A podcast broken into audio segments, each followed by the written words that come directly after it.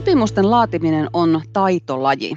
Ellei sitä hallitse kunnolla, voi edessä olla mehevä riita. Ja bisnesmaailmassahan riitely on kallista. Tulee asianajajakuluja, tuhlautuu työaikaa, menetetään tuloja, saavutetaan imagotappioita ja niin edelleen. Minä olen Ani Rumpu ja tällä kertaa vieraanani bisnespöydän ääressä on riitojen ratkaisun asiantuntija, asianajaja Jussi Lehtinen. Tervetuloa. Kiitoksia. Kuten tuossa sanoinkin, niin liike-elämässä riitely on kallista, mutta miten kalliiksi riitely oikeastaan jostakin sopimuspykälistä voikaan tulla? No nyt aloitetaan hyvällä kysymyksellä, eli tämä nyt on oikeastaan se, se ydinkysymys tällä riitojen ratkaisun alueella ja, ja, ja myös syy välttää niitä. Eli se voi tulla valtavan kalliiksi. Et sehän on niin kuin mittaamaton se, se, se tili, tili, mitä voidaan riitelyllä kartuttaa. Ja, ja tota, mainitsitkin tuossa jo pari, pari tapaa, mit, mitkä on ne, ne yleisimmät tavat tulla kalliiksi. Eli ensinnäkin se, että riitely aina maksaa. Ihan, ihan puhtaan niin kuin taloudellisesti niin riitelyssä menee rahaa jo pelkästään asianajokuluihin merkittävästi. Meillä Suomessa se on vielä edullista siihen nähden, mitä se on vaikka jossain Lontoossa.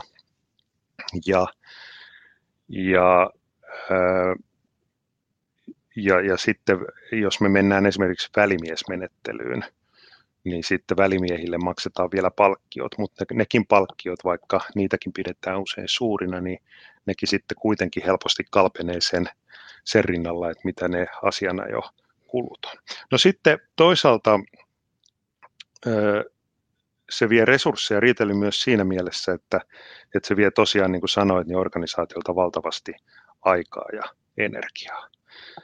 Koska sitä riitelyä ei voi täysin koskaan ulkoistaa ulkopuoliselle asiantuntijalle, vaan, vaan kyllä siinä organisaation oma porukka joutuu olemaan kädet savessa koko ajan sen takia, että muun muassa joudutaan tuottamaan kaikki todistedokumentit sinne, sinne asianajajille. Ja isossa riidassa niitä dokumentteja saattaa olla ei ainoastaan tuhansia, vaan kymmeniä tuhansia.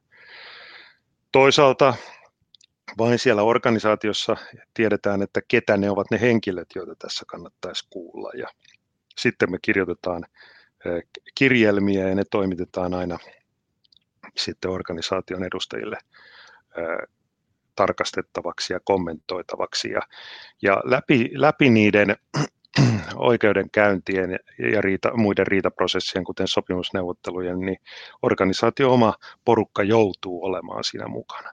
No nyt jos me ajatellaan ihan pelkästään tätä rahaa ja, ja aikaa, käytettyä aikaa ja energiaa, niin se kaikki hän on pois tuottavasta liiketoiminnasta. Eli jo tällä johdannolla on selvää, että jos me pystyttäisiin nämä riidat välttämään, niin tämä kaikki raha ja aika ja energia voitaisiin käyttää johonkin, mikä oikeasti tuottaa meille bisnestä. Ja sitten vielä kaiken lisäksi tietenkin se riiteleminen on omia aiheuttamaan särön siihen liikesuhteeseen, joka useimmiten on, on tärkeä liikesuhde, jonka haluttaisiin jatkuva ja, ja tota, sitten se on niin kuin yhdellä, yhdenlainen tappio. Ja vielä vielä niin kuin mä sanoisin näin, että usein ne riidat jollain tavalla henkilöityy johonkin henkilöön siellä organisaatiosta. Ainakin joku kokee, että tämä lähti minun pöydältäni sen takia, että olin tätä sopimusta tekemässä. Olin vastuussa tämän sopimuksen luonnostelemisesta ja, ja sen takia, sen takia niin kuin tämä on erityinen stressitekijä sille tai niille henkilöille, jotka ikään kuin kokee tämän omakseen ja, ja se näkyy myös usein siinä riitaprosessin aikana sitten, että se, se palo ja se intohimo sen asian menestyksekkääseen ratkaisemiseen on valtava, mikä ei ole tietysti huono asia sen riidan kannalta, mutta se on tietysti huono asia sen kannalta, että se palo ja intohimo on pois siitä tuottavasta liiketoiminnasta.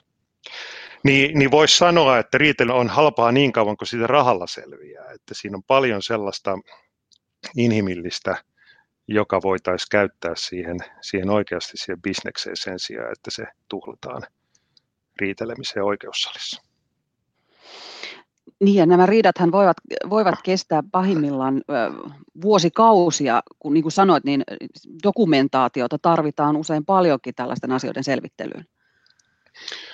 No dokumentteja tarvitaan joo, mutta, että, mutta jos me ajatellaan ihan tuollaista vaikka ö, tuomioistuinprosessia, että jos vaikka usein liikejuridiset riidat, valtaosa niistä sovitaan käsiteltäväksi välimiesmenettelyssä, joka nyt on tällainen oikeastaan ihan oikeudenkäyntiä vastaava, mutta käydään luottamuksellisesti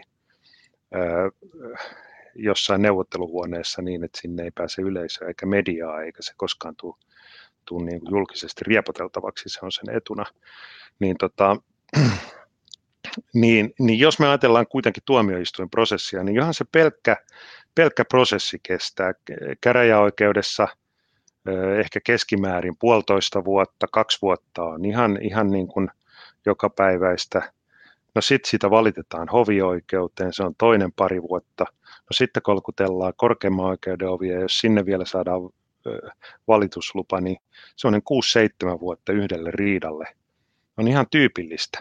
No, se riitahan ei alkanut siitä yleensäkään, kun se laitettiin se käräjäoikeuteen se haastehakemus, vaan sitä on sitä ennen helposti käyty jo pari vuotta, yritetty ratkoa epävirallisin neuvotteluin ensin pelkästään osapuolten kesken, sitten siihen on jossain vaiheessa otettu asianajatkin, että jos me vielä pari vuotta lisätään tuon, niin meillä on semmoinen yhdeksän vuoden pieti siinä. Ja, tota, ja nythän meillä on paljon näitä kartellivahingonkorvausriitoja ollut Suomessa tyyliin raakapuukartelli, asfalttikartelli niin kuin näistä suurimpina. Niin näähän on, näähän on sitten pahimmasta päästä nämä kartelliriidat, koska ensin siinä käydään, käydään virallista tietä hallintotuomioistuinprosessi, jossa ensin kilpailuvirasto tutkii pari vuotta, antaa seuraamusmaksuesityksen markkinaoikeudelle, joka tutkii pari vuotta, ja sitten, sitten käydään korkeinta hallinto-oikeutta myöten.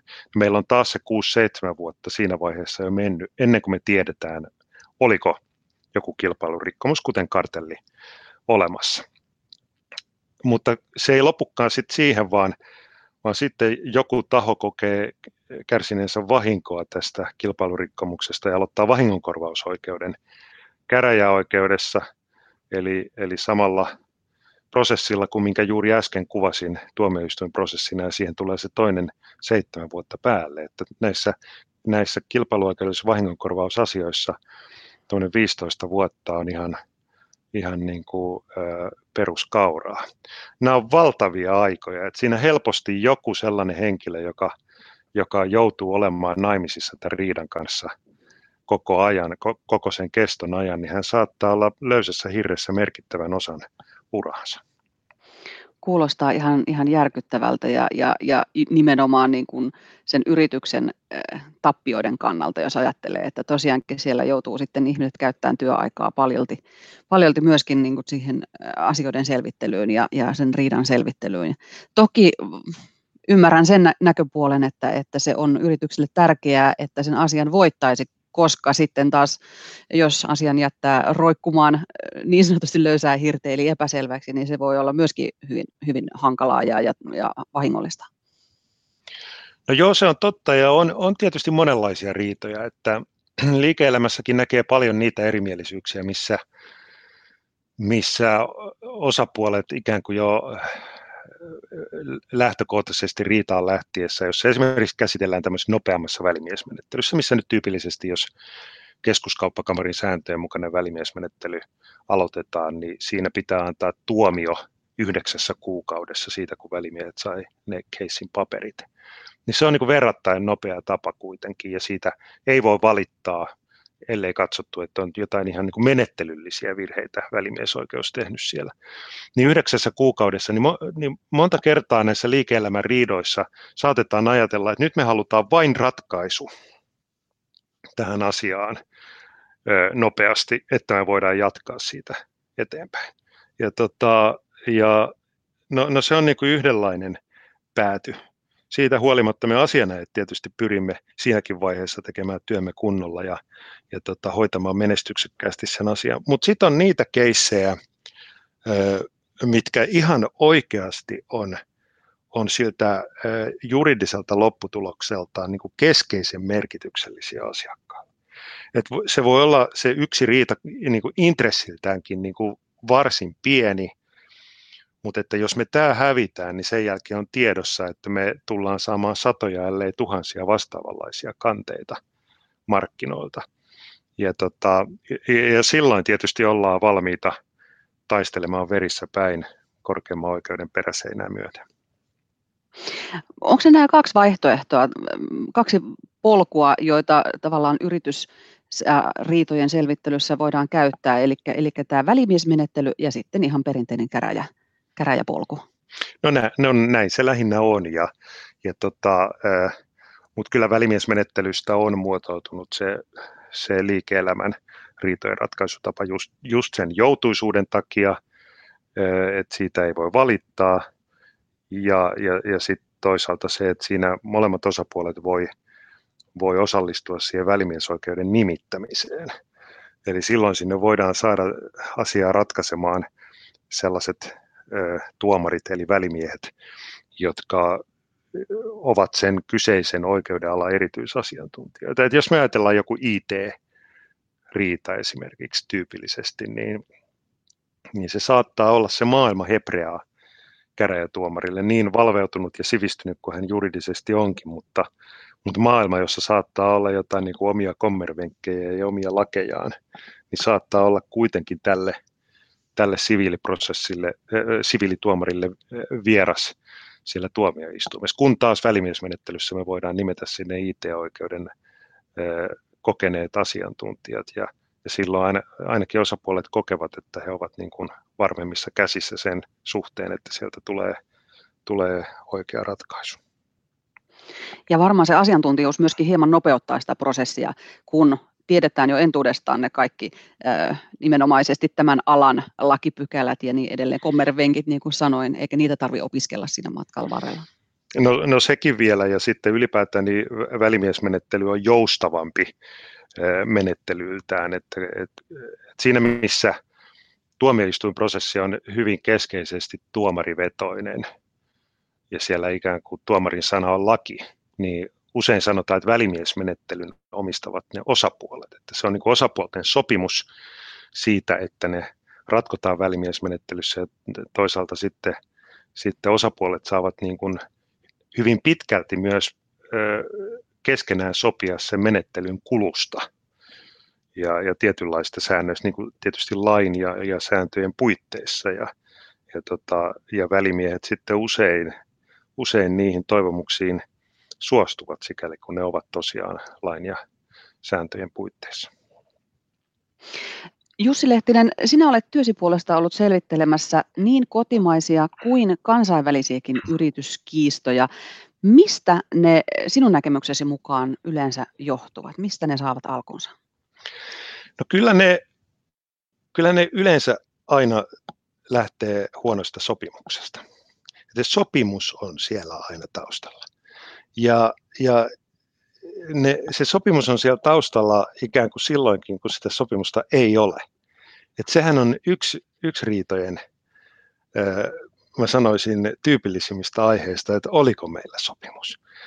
Että koska voi olla, että paperilla ei ole mitään, mutta toinen osapuoli väittää, että me, me olemme sopineet näin, ja käytäntö, jota olemme tässä – jo vuosia toteuttaneet, niin osoittaa, että meillä on ollut sopimus. No silloin me riidellään jo lähtökohtaisesti siitä, että oliko meillä sopimus, ja sitten, että jos meillä oli, niin minkä sisältöinen se sopimus oli. Mutta sitten meillä on joskus jotain paperillakin, mutta se paperilla oleva on niin epäselvästi ö, kirjoitettu, että, että molemmilla osapuolilla omat tulkintansa siitä – ja sitten se voi olla niin epäselvästi kirjoitettu, että, että jokaisella välimiehelläkin on vielä oma tulkintansa siitä, että, että kyllä se on niin kuin sopimus, sen olemassaolo tai sen, sen selvyys, yksiselitteisyys, mistä niin kuin lähinnä, lähinnä lähtee. Olet perustanut tällaisen kuin riitelykoulun, jossa opetetaan yritysmaailman päättäjille, miten riitoja voitaisiin välttää ja ennaltaehkäistä miksi olet kokenut, että tällainen riitelykoulu on tarpeellinen ja miksi näitä asioita pitää opettaa? No joo, tosiaan riitelykoulun nimihän on vähän raflaava, että siellähän, siellähän niin todellisuudessa ei opetella riitelemään, vaan siellä sen, sen perimmäisenä tarkoituksena on katsoa, että miten me saataisiin ennaltaehkäistyä näitä riitoja. No se, mistä se lähti, niin tota, aikojen saatossa siinä meidän, meidän omassa arjessa asianajan toimistossa me huomattiin, että toistuvasti asiakkaan keississä tuli sellaisia tilanteita, että siinä vaiheessa kun me saatiin se, se asia pöydällemme, niin asiakas oli valitettavasti ehtinyt tehdä monenlaisia sellaisia manööverejä, sanoisin, etten jopa että virheitä, virheitä siinä sen jälkeen, kun konflikti oli ikään kuin alkanut käärmen luikerella paratiisiin ja ennen kuin se tuli meidän pöydälle. Ja siis sellaisia, sellaisia juttuja, mitkä ei nyt kyllä varsinaisesti edistänyt tätä, tätä asiakkaan asemaa ja menestymismahdollisuuksia siinä tulevassa riidassa. Ja eh, sitten se tietysti meitä aika paljon turhautti, kun nähtiin, että meillä voisi olla tässä hyvät argumentit väittää, väittää niin kuin asioita, jotka puhuvat asiakkaan e-, edun puolesta, mutta he ovat menneet varomattomuuksissaan tekemään niin kaikenlaisia toimia, allekirjoittelemaan papereita, joihin vastapuolen on helppo jotenkin vedota ja väittää, että asiassa on jo esimerkiksi sovittu jotain tai tehty sovintoja joltain osin. Ja tämän turhautumisen kautta sitten syntyi sellainen ajatus, että no kannattaisiko meidän jotakin yrittää kouluttaa näitä meidän asiakkaita siinä, että, että, että miten ne riidat otetaan haltuun organisaatiossa niin, että menestymismahdollisuudet sisällytetään. Ja sitten kun tätä ruvettiin miettimään, niin nyt riitelykoulu alkaa siitä, että, että mistä riidat syntyy. Eli, eli niin kuin äsken kysyit, että mistä ne yleensä syntyy. Me katsotaan läpi ne asiat, mistä tyypillisimmin liikejuridiset riidat syntyvät jotta me voidaan sen jälkeen katsoa, että no miten näitä voitaisiin ennaltaehkäistä, mitä tässä nyt just tapahtuu. No se lähtee sieltä sopimuslaadinnasta, sopimusneuvotteluista asti jo, missä, missä tota, osapuoli voi toimia harkitummin, tietoisemmin niin, että jo siinä vaiheessa katsotaan, että miten – miten voitaisiin mahdollisia tulevia erimielisyyksiä välttää. Ja sitten sit siirrytään siihen, että kun niitä riitoja sitten kuitenkin aina syntyy, niin miten ne menestyksekkäästi otettaisiin haltuun, haltuun organisaatiossa. Että kyllä tämä on syntynyt ihan, ihan niin kuin asiakkaan tarpeista lähtien. Ja siitä huolimatta, vaikka te opetatte välttelemään riitoja, niin, niin teille lakitoimistona asiakkaita edelleen riittää, riittää näiden riitojen selvittelyyn? No joo, mä, mähän olen sanonut vähän niin kuin leikillisesti, että meillä on samanlainen bisnesidea kuin Alkolla tässä, että vaikka lähtökohtaisesti asianajotoimiston liikevaihto syntyy niistä laskutettavista tunneista, niin niin alkokin, vaikka sen bisnesidea on myydä viinaa mahdollisimman paljon, niin tekee raittiustyötä koska tota, no me leikki sikseen, mutta meidän, meidän kohdalla niin meidän tärkein tehtävämme on ajaa asiakkaan etua. Ja meillä on paljon, paljon asiakas, asiakkaita, me ollaan vanha asianajotoimisto, 121 vuotta tänä vuonna. Meillä on asiakkuuksia, jotka on ollut meillä siis kymmeniä vuosia ja joku asiakas jopa sata vuotta. Niin tota, kyllä me haluamme ajaa kokonaisvaltaisesti asiakkaan etua kaikissa tilanteissa. Ja jos me näemme, että, että me voisimme auttaa asiakasta vaikka laatimaan sopimuksensa tai ottamaan erimielisyydet haltuun niin, että he voisivat välttää erimielisyydet ja keskittyä sille liiketoiminnan tekemiseen, niin, niin, niin kyllä me koemme, että tämä on meidän, meidän kutsumustehtävämme ja, ja tota, uskomme, että näin myös parhaalla mahdollisella tavalla – kehitämme sitä luottamusta asiakkaan ja neuvonantajan välillä niin, että asiakassuhde voi jatkua sitten menestyksekkäästi toisenkin sata vuotta. No jos lähdetään vähän katsomaan, että mitä siellä riitelykoulussa puhutaan, niin mitkä ne tärkeimmät asiat, jotka sopimuksia tehdessä täytyisi jo huomioida ja hallita, jotta pystyy välttämään ne erimielisyydet, jotta saadaan mahdollisimman selkeät sopimukset? No tämä on, tämä on innostava kysymys. Mä nimittäin tuossa jo vuosia sitten, mä olin aika pitkään jo näitä hommia tehnyt, kun rupesin ihan tosissani miettimään sitä sitten yhtenä päivänä, että, että miten on mahdollista, että kaikki nämä vuodet, tuosta meidän toimiston ovesta on tullut vain niitä asiakkaita, jotka on oikeassa.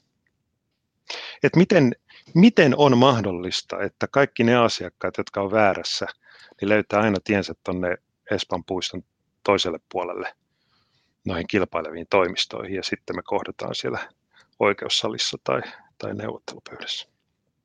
Ja tämä oli mulle mysteeri. Ennen kuin mä sitten satuin ö, osallistumaan tuollaiselle valokuvauksen alkeiskurssille, jonka mä satuin löytää muistaakseni Facebookista. Ulkomainen kouluttaja tuli Suomeen, oli tämmöinen keväinen kaunis aamu, kun me kokoonnuttiin Kiasman eteen noin 25 toisilleen tuntematonta henkilöä ja ja meillä jokaisella piti olla hyvä kamera mukana ja mäkin olin sellaisen sitten itselleni hankkinut. Olin aina ollut kiinnostunut valokuvauksesta, mutta en oikeastaan tiennyt, miten sitä tehdään. Ja, ja tota, no siinä meidän piti muodostaa parit sitten ensin ja muodostettiin parit ja sen jälkeen toinen rupesi ottaa mestariteosta jostakin tota kohteesta, valitsi kohteen ja rupesi ottaa kuvan siitä. Mutta ennen kuin sai painaa nappulaa, niin piti luetella sille kaverille – että mitä kaikkea näkee siinä kuvassa. No musiikkitalo oli ihan uusi rakennus, uusi hieno rakennus silloin ja kelihän oli mitä upein, siis sininen taivas, pilvetön taivas, aurinkopaisto kauniisti Zenitistä ja mä päätin ottaa mestariteoksen siitä musiikkitalosta. Ja... Mutta ennen kuin mä sain painaa nappulaa, niin rupesin sitten luettelemaan, mitä mä näin kuvassa. No tietenkin se musiikkitalo ja sitten sen ison näyttötaulun siinä musiikkitalon vieressä. Mutta sitten siinähän oli siinä ihan edustalla sitten semmoinen valtava tietyö siinä pyöräteiden risteyksessä. Ja siinä on tietyö ja siinä oli kaivettu iso monttu, jota ympäröi sitten semmoista rumaa verkkoaitaa. No sitten oli jotain natolankaa kiepillä siinä edessä – aaltopahvia sinkoili sinne tänne. Sitten siinä oli iso roskis, joka pursusi roskia niin, että siinä oli ympärillä roskia, joita harakat ja lokit siinä nokkia levitteli edelleen ja sitten mä huomasin, että siellä oli vielä toinen samanlainen tapaus siinä samassa kuvassa. Ja yhtäkkiä kun mä luettelin näitä asioita, mitä siinä kuvassa näkyy, niin mä tajusin, että tästähän on kyse riidanratkaisussa. Että minä, joka halusin siltä kuvalta niin sen yhden asian, eli sen upeana auringonpaisteessa, aamuauringossa seisovan musiikkitalon, niin koska mä halusin vain sen, niin mä oikeastaan en ollut huomannut, mitä kaikkea muuta siinä kuvassa on. Eli nämä kaikki, mitä mä äsken luettelin. Ja se oli mulle todellinen valaistuksen hetki, koska sillä hetkellä mä oikeastaan ymmärsin sen, että – minkä takia molemmille puolille puistoa menee niitä asiakkaita, jotka on oikeassa. Koska tällaista sopimusta, kun me lähdetään laatimaan, niin tota, yleensä osapuolet enemmän tai vähemmän katsoo eri asioita siinä. Et jos toinen saa sopimuksella tavaran, niin toinen saa rahat niin se jo riittää siihen, että me katsotaan sitä sopimusta ja sopimuksen tekotilannetta ja sanamuotoja eri tavalla. Mutta kun me ollaan jotenkin niin innoissamme ja, ja, ja, ja keskitämme sen kohteemme vain siihen musiikkitaloon, niin meitä jää se kaikki muu huomaamatta. Ja, ja tästä tultiin sitten siihen, että minkä takia riitelykoulun alussa niin me käydään hyvin tarkkaan sitä läpi, että – että miten siinä sopimuksen tekovaiheessa pitäisi pystyä katsomaan sitä asiaa sieltä, myös sieltä toisen osapuolen kannalta, että miten he näkevät tämän asian. Ja ennen kaikkea sieltä riidan ratkaisijan kannalta, joka jonain päivänä mahdollisesti saa tämän sopimuksen eteensä, niin miten hän lukee tätä tiettyä sanamuotoa tai tiettyä lauseketta. koska tavallaan se sopimus sitten loppuviimeksi sen hyvyys mitataan sitten vasta siellä, siellä oikeussallissa, että jos sitä, sitä ennen ei ole pystytty sopimaan, niin, niin sitten meillä on siellä kolmas taho, joka ratkaisee, mitä tässä lukee.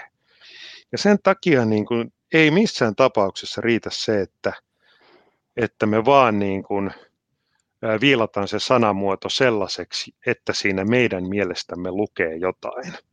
Koska sen kanssa nimenomaan me ollaan sitten myöhemmin ongelmissa, kun se on altistanut meidät sille tilanteelle, että vastapuolen mielestä siinä lukenkin jotain muuta.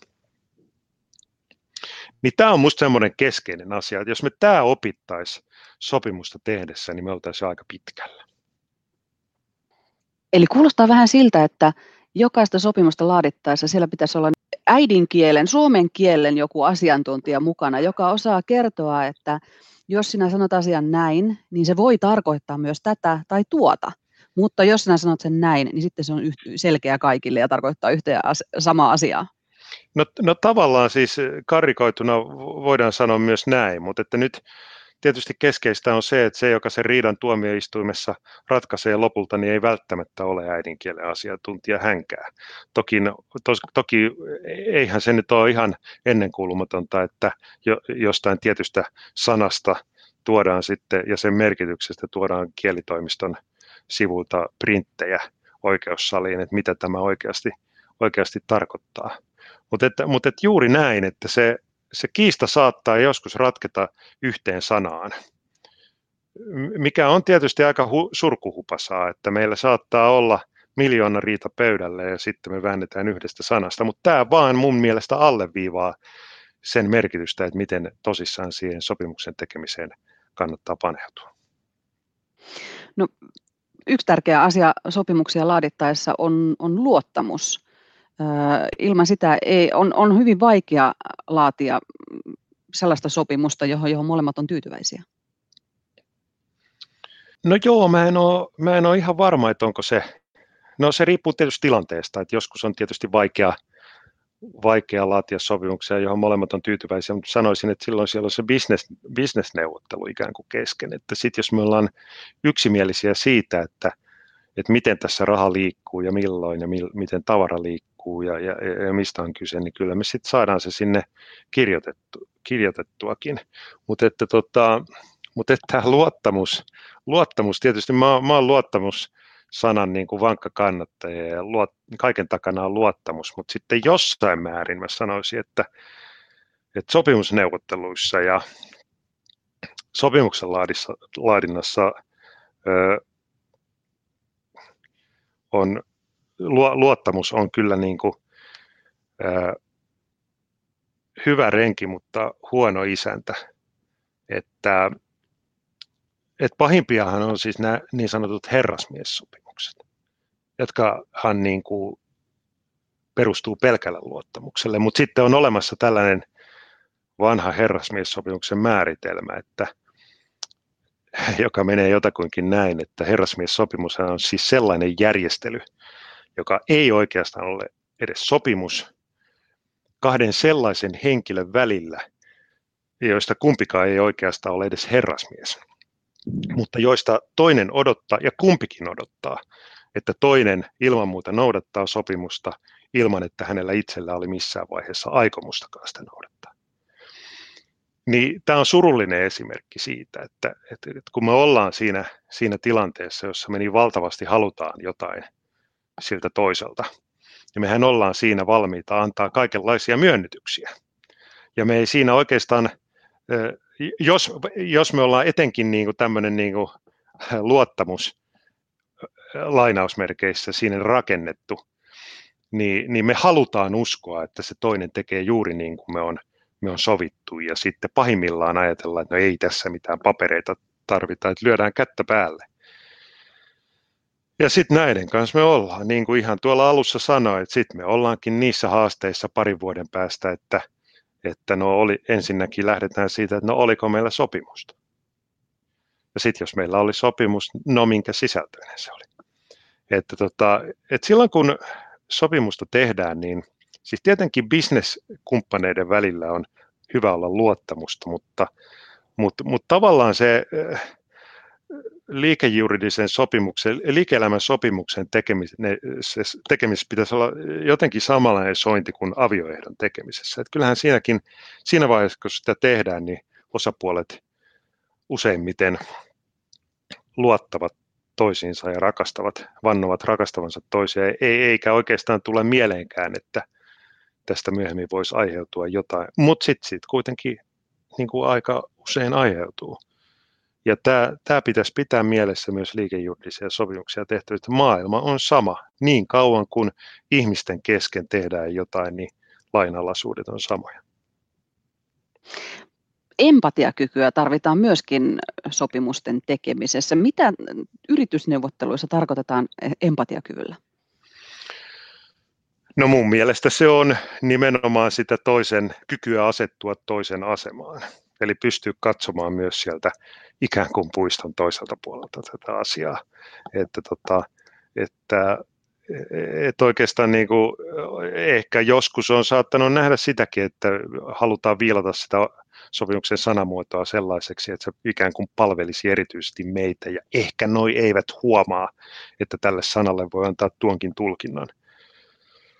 Mutta sehän on nyt just se pahin, pahin ajatus sitten siltä kannalta, että jos haluttaisiin estää niitä, ehkäistä virheitä, riitoja syntymästä, niin, niin tota, niistä tilanteista sitä syntyy. Et, et pitäisi pystyä asettua sinne toisen asemaan siltä kantilta, että nähdään, että mikä se on se toisen tilanne ja mitä toinen haluaa, koska sama lauseke, sama sana voidaan lukea, lukea tota osapuolten kesken ihan eri tavalla riippuen siitä, että näetkö se siinä kuvassa se musiikkitalo vai, vai sen kaiken muun.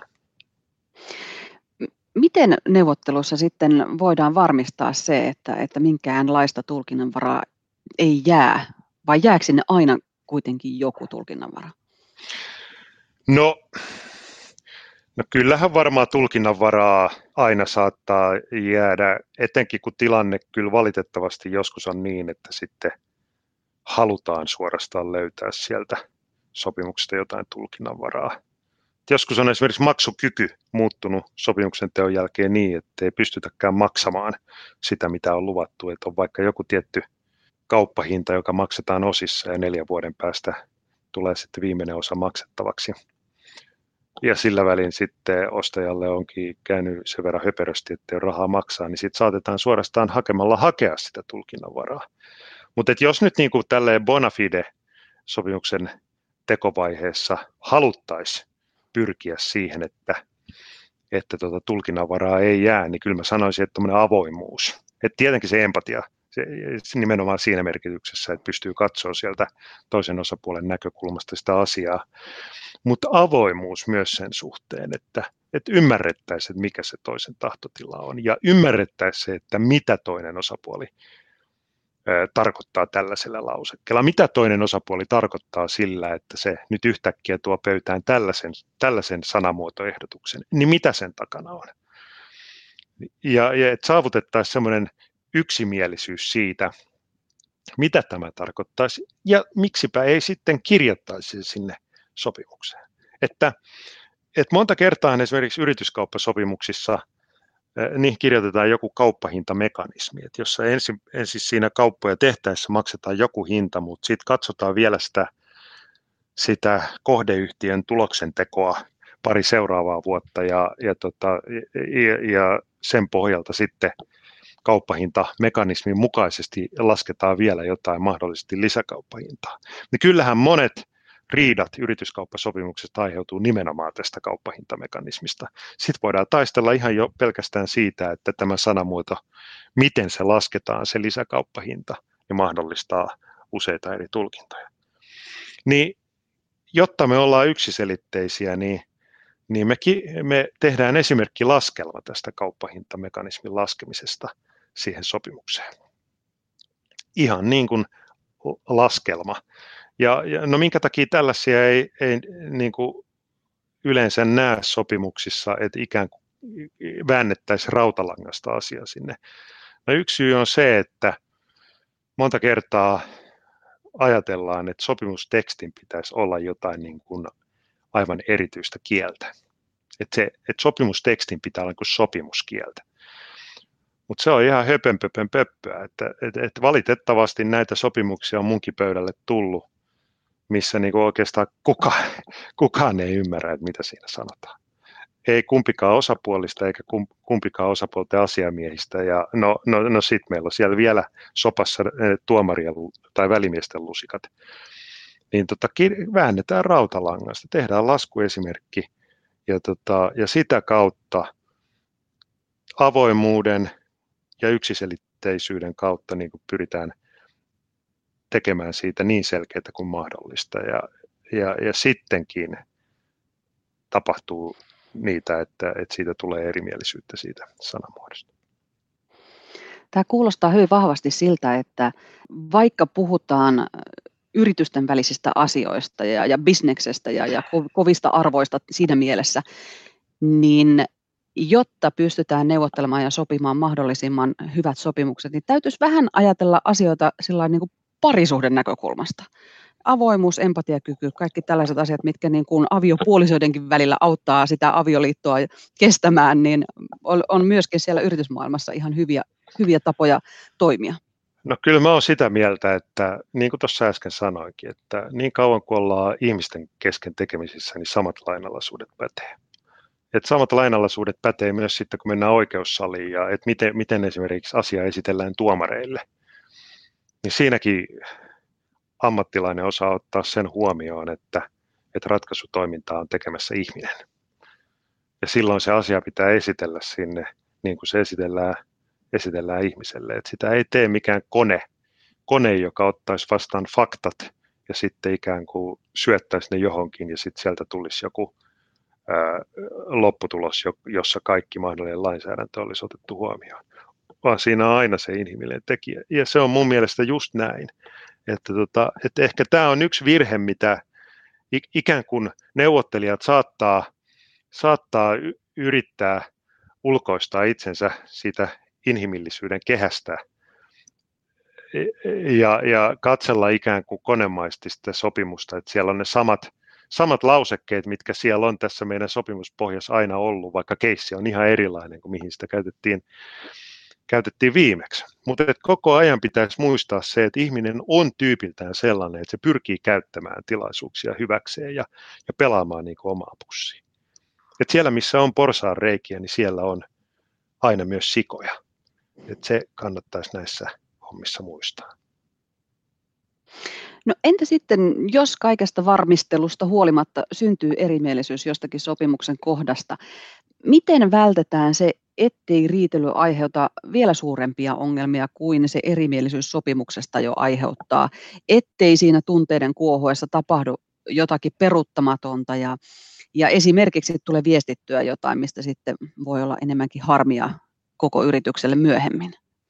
No joo, nyt on, tämä on hyvä kysymys. Ensinnäkin mä aina ohjeistan asiakasta, että se riitely pitäisi ulkoistaa sieltä, sieltä missä ne tunteet, tunteet käy kuumana ja, ja missä oikeastaan objektiviteetti sen riidan suhteen on kadotettu jo kauan sitten.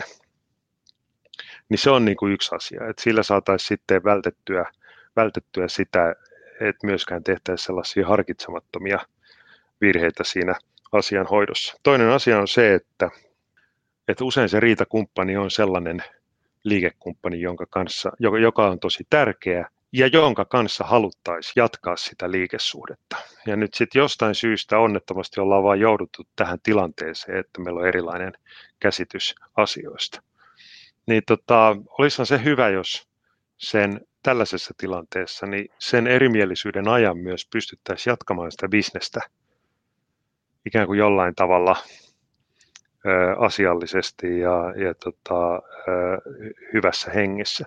Ja senkin takia olisi hyvä, että ne, ne henkilöt, jotka sitä bisnestä, liikesuhdetta päivittäinkin ehkä hallitsee, niin, niin tota, ne ei olisi ne samat henkilöt, henkilöt jotka on tukkanuotta sillä keskenään, koska ei sitä sillä tavalla tule mitään. Ja, ja, ja sen takia se pitäisi pystyä ulkoistamaan se varsinainen mättely sitten niin kuin vähintäänkin jollekin toiselle portaalle tai lakiasiain osastolle tai, tai parhaimmillaan ulkopuoliselle asiantuntijalle.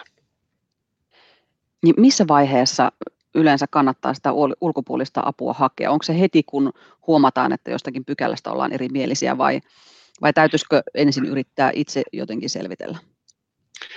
No mä suosittelen, että mahdollisimman aikaisessa vaiheessa, siis nimenomaan sen takia, että ei, ei tehtäisi mitään harkitsemattomia virheitä, ei lähetettäisi yhtään sellaista sähköpostia, jossa vahingossa esimerkiksi sanotaan jotain, jota sitten vastapuoli käyttää sinua vastaan oikeudessa myöhemmin. Ja, ja tota, me kun ollaan ammattilaisina näitä asioita niin kuin totuttu katsomaan, niin meillä on ehkä toisenlainen silmä sille, että, että me osataan jo ennakoida niitä tilanteita ja, ja, ja myös sitä kautta sitten katsoa jotain vastapuolelle lähteviä sähkö, sähköposteja sillä silmällä, että mitä voi sanoa ja mitä ei voi sanoa.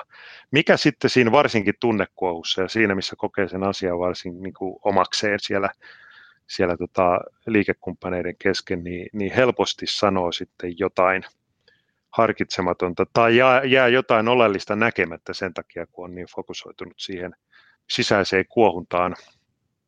Niin tota, niin mahdollisimman aikaisessa vaiheessa. Ja niin kuin sanoin, niin, tota, niin se, se, on jo paljon, jos ymmärretään ottaa, jos oma yhtiö on, omalla yhtiöllä on sen verran kokoa, että siellä on oma, oma lakimies tai lakiasian osasto, mutta sitten jos se ei ole, niin aina olisi hyvä olla kyllä joku, joku semmoinen luotettava ulkopuolinen asiantuntija, jonka puhelinnumero on kännykässä, jolla voisi nopeasti pirauttaa konsultatiivisen puhelun et, et sillä, että mahdollisimman aikaisin ää, jaetaan asiaa jonkun toisen kanssa, otetaan toinen silmäpari siihen mukaan tuomaan objektiviteettia, niin kyllä sillä mun näkemyksen mukaan pystytään, pystytään estämään isoja riitoja ja, ja toisaalta sitten sitä resurssien tuhlausta, mikä siihen riitelyyn yleensä kuluu. No Jussi Lehtinen, tähän lopuksi vielä tärkeimmät tipsit Miten yritysmaailmassa pystyy välttämään riitelyn? No niin kuin sanottu, niin kyllä se sieltä sopimuksesta lähtee. Että oikeastaan kaikki on siinä sopimuksessa. Ja niin kuin sanoin, että yksi asia, mikä lähtee sopimuksesta, on se, että onko sopimusta vai eikö sitä ole. Että tota, että sen takia niin kuin so, sopimuksen laadintavaiheessa niin on oltava jo todella tarkkana. Eikä sitten sit, sit mä menisin ehkä jopa vielä pidemmälle että jo neuvotteluvaiheessa tietysti luodaan pohja, pohja osapuolten kesken niin, että sitten kun myöhemmin, kun sopimuskin on tehty ja pari vuotta kulunut ja ensimmäinen pieni suoritushäiriö tulee, niin jos neuvottelupöydässä ollaan, ollaan luotu luottamusta kaveriin enemmän kuin rikottu sitä, niin ehkä ensimmäisenä ei tule vastapuolellekaan mieleen, että nyt nämä tahallaan tässä yrittää vedättää meitä, että näillä kuin ketunheitä kainalossa – vaan se voi olla, että siitä selvitään niin kuin ihan, ihan niin kuin yksinkertaisinkin yksinkertaisella puhelinsoitolla. Mutta tietysti jos siellä neuvottelupöydässä jo silloin heti lähtökohtaisesti on, on luotu semmoinen olo, että et, et enpä ostaisi noilta käytettyä autoa, niin kuin se ensimmäinen särö sinne suhteeseen sitten jossain vaiheessa tulee, niin sieltä saattaa lähteä haastehakemukset tai uh, uhkauskirjeet tai turvaamistoimihakemukset niin kuin välittömästi niin äh, mitä aikaisempi vaihe, niin, niin tota, sen enemmän sillä on merkitystä sille, että, että mikä se pohja on, mikä sinne luodaan ja miten sitten siitä eteenpäin esimerkiksi sanamuodot halutaan tulkita niissäkin tilanteissa, joissa, joissa olisi tilaisuus yrittää niitä tulkita ö, omaksi eduksi ja vastapuolen vahingoksi hyvin muotoiltu. Kiitoksia Jussi Lehtinen ja, ja sopuisaa sopimussyksyä. Kiitoksia tästä mahdollisuudesta.